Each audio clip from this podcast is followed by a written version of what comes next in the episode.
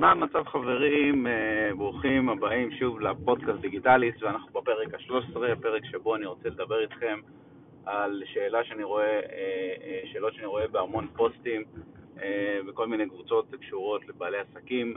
בעצם ההתלבטות היא איזה פלטפורמה לבחור או איזה מערכת להשתמש כדי לבנות את האתר החדש לעסק שלנו, בין אם זה אתר חדש לחלוטין או שזה חידוש של אתר ישן. אה, יש הרבה התלבטות איזה פלטפורמה לקחת, האם הפלטפורמה צריכה לתמוך במסחר אלקטרוני, האם הפלטפורמה אמורה לתת מענה לעוד אה, מספר פתרונות אה, שעסק צריך במהלך חייו. איך בכלל בוחרים פלטפורמה? יש כל כך הרבה מערכות שם, יש המון מערכות, כולם יבטיחו לכם שהם יביאו אתכם לאתר הכי יפה בעולם, הכי מושקע, הכי, הכי טוב. הכי מהיר בגוגל, אה, וחשוב להבין שבעצם אה, אתם תגיעו בסופו של דבר באמת לאותה תוצאה. השאלה היא, וזה מה שמשנה כאן, זה כמה תשקיעו בכסף וכמה תשקיעו בזמן כדי להגיע בסופו של דבר אה, לאותה תוצאה או לאותו אתר המיוחל עבור העסק שלכם. אז יישארו איתי, כבר מתחילים. איך הצלחנו להחזיר פי חמש מההשקעה בקידום של הלקוחות שלנו, מבלי לקחת תקציבי ענק, עם כלים חינמיים שזמינים לכל אחד ואחת מכם? כיצד להפוך מוצר סטנדרטי בשוק תחרותי להצעה ייחודית שאין לה מתחרים? אני משה ברוז מקליק וויזארד, אז ברוכים הבאים לפודקאסט דיגיטליסט. הפודקאסט שבו אספר לכם איך פרצנו את תקרת הזכוכית למאות עסקים, ואיך גם אתם יכולים להשתמש באותן השיטות כדי לפרוץ קדימה עם העסק שלכם.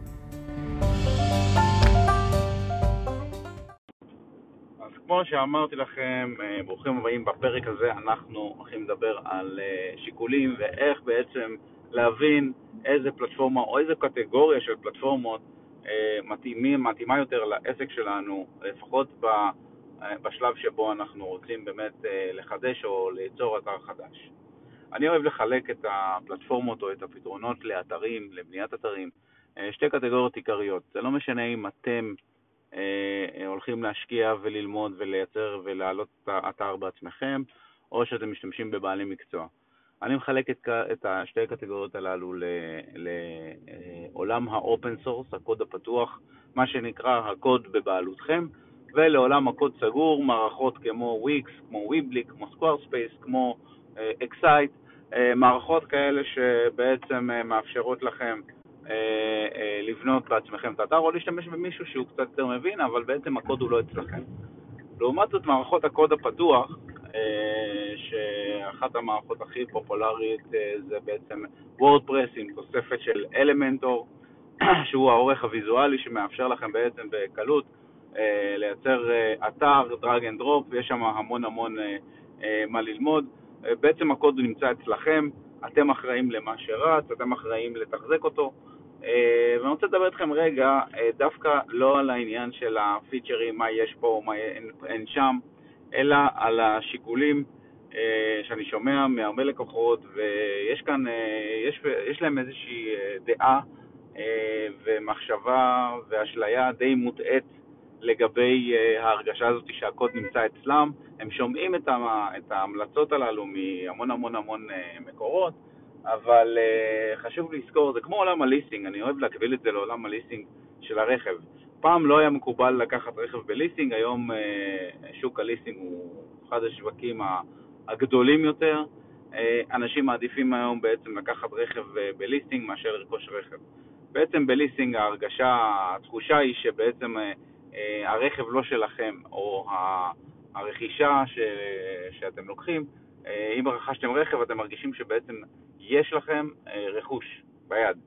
אה, והאשליה היא שאתם חושבים שאתם בטוחים, 99% מהאנשים בטוחים, שאם יש לכם רכב אה, בסוף התקופה, 3, 4, 5 שנים, אם תורידו את הירידת ערך ותמכרו את הרכב, אז תכניסו את הכסף הזה לבנק. ב-99% מהמקרים זה לא קורה, אנחנו תמיד נגלגל את הכסף הזה הלאה, אנחנו ניקח הלוואה ונרכוש רכב חדש או רכב משופר יותר, והכסף הזה הוא לא נשאר אצלנו, זה לא כסף שיש לנו, לכן הרכב הוא לא בעצם באמת איזשהו נכס שאני שומר לעצמי והוא מייצר לי עוד כסף, אוקיי?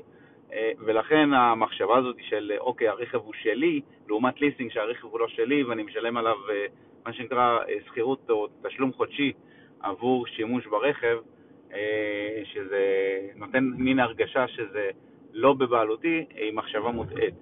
אה, אל תשכחו שבליסינג אה, יש לכם, אתם נותנים בעצם, משלמים תשלום חודשי, גם אם זה יוצא לכם קצת יותר יקר מאשר החזקה של רכב אה, בבעלותכם. כל עניין הטיפולים, כל עניין המוסכים, כל עניין הביטוחים, בעצם יורד מהכאב ראש שלכם. אותו דבר בעולם האתרים. בעולם האתרים, כשאתם רוצים לתחזק את הקוד של האתר שלכם, אתם צריכים לדאוג שהוא יהיה מאובטח, אתם צריכים לדאוג לעדכן אותו, אתם צריכים להתקין את כל העדכונים העתידיים, אתם צריכים לדאוג שכל התאימות של העדכונים, אם זה תוספים, אם זה אלמנטור, אם זה אה, עדכון אה, של וורדפרס, אה, עדכנתם את המערכת ואתם אה, מגלים פתאום שיש חוסר תאימות בין אחד, אה, אחד מהפלגינים או אחד מהתוספים שיש לכם ואתם בבעיה. אז נכון, אתם יכולים לקחת ולתת למומחים או לחברה שיצרה לכם את האתר להתעסק עם זה, אבל אז תשלמו הרבה יותר כסף. זה בדיוק כמו עולם הליסינג, אוקיי?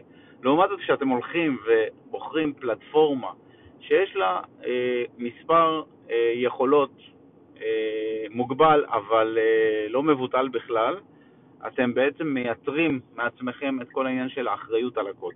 אתם לא צריכים לחשוב על איפה אני מאחסן את זה, האם, תהיה, האם זה יהיה תואם לגרסאות עתידיות, האם אה, אני הולך אה, אה, להיתקל באיזושהי בעיה ולהתמודד עם זה בעצמי או על ידי אה, איזשהו פרילנס. בעצם החברה שאתם משתמשים בפלטפורמה שלה, אתם נותנת לכם את כל האחריות, ולכן העניין הזה של אה, לחשוב שבעצם יש לכם עכשיו הקוד נמצא אצלכם והאתר הוא בבעלותכם, זה מחשבה מוטעית, זה לא יתרון, זה חיסרון.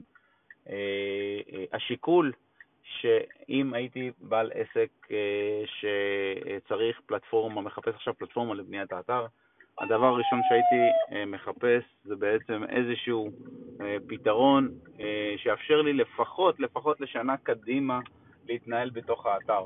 בין אם זה אתר או פלטפורמה שמאפשרת לנו לנהל את הלקוחות שלנו, לייצר את הדיבור שאני צריך, לתקשר עם הלקוח, אה, אה, גמישות מרבית בכל הנושא של עדכון, יכולת עדכון עצמאית, אני לא רוצה להיות תלוי באנשי מקצוע, להיות תלוי באנשי מקצוע זה רע מאוד. אתם תצטרכו לבזבז זמן רב על להעביר לאנשי מקצוע את האחריות כל הזמן. וזה בגדול הסיפור, זה בגדול הסיפור. זהו. אני מקווה שנהניתם. תודה שהייתם איתי ונתראה בפרק הבא בפודקאסט.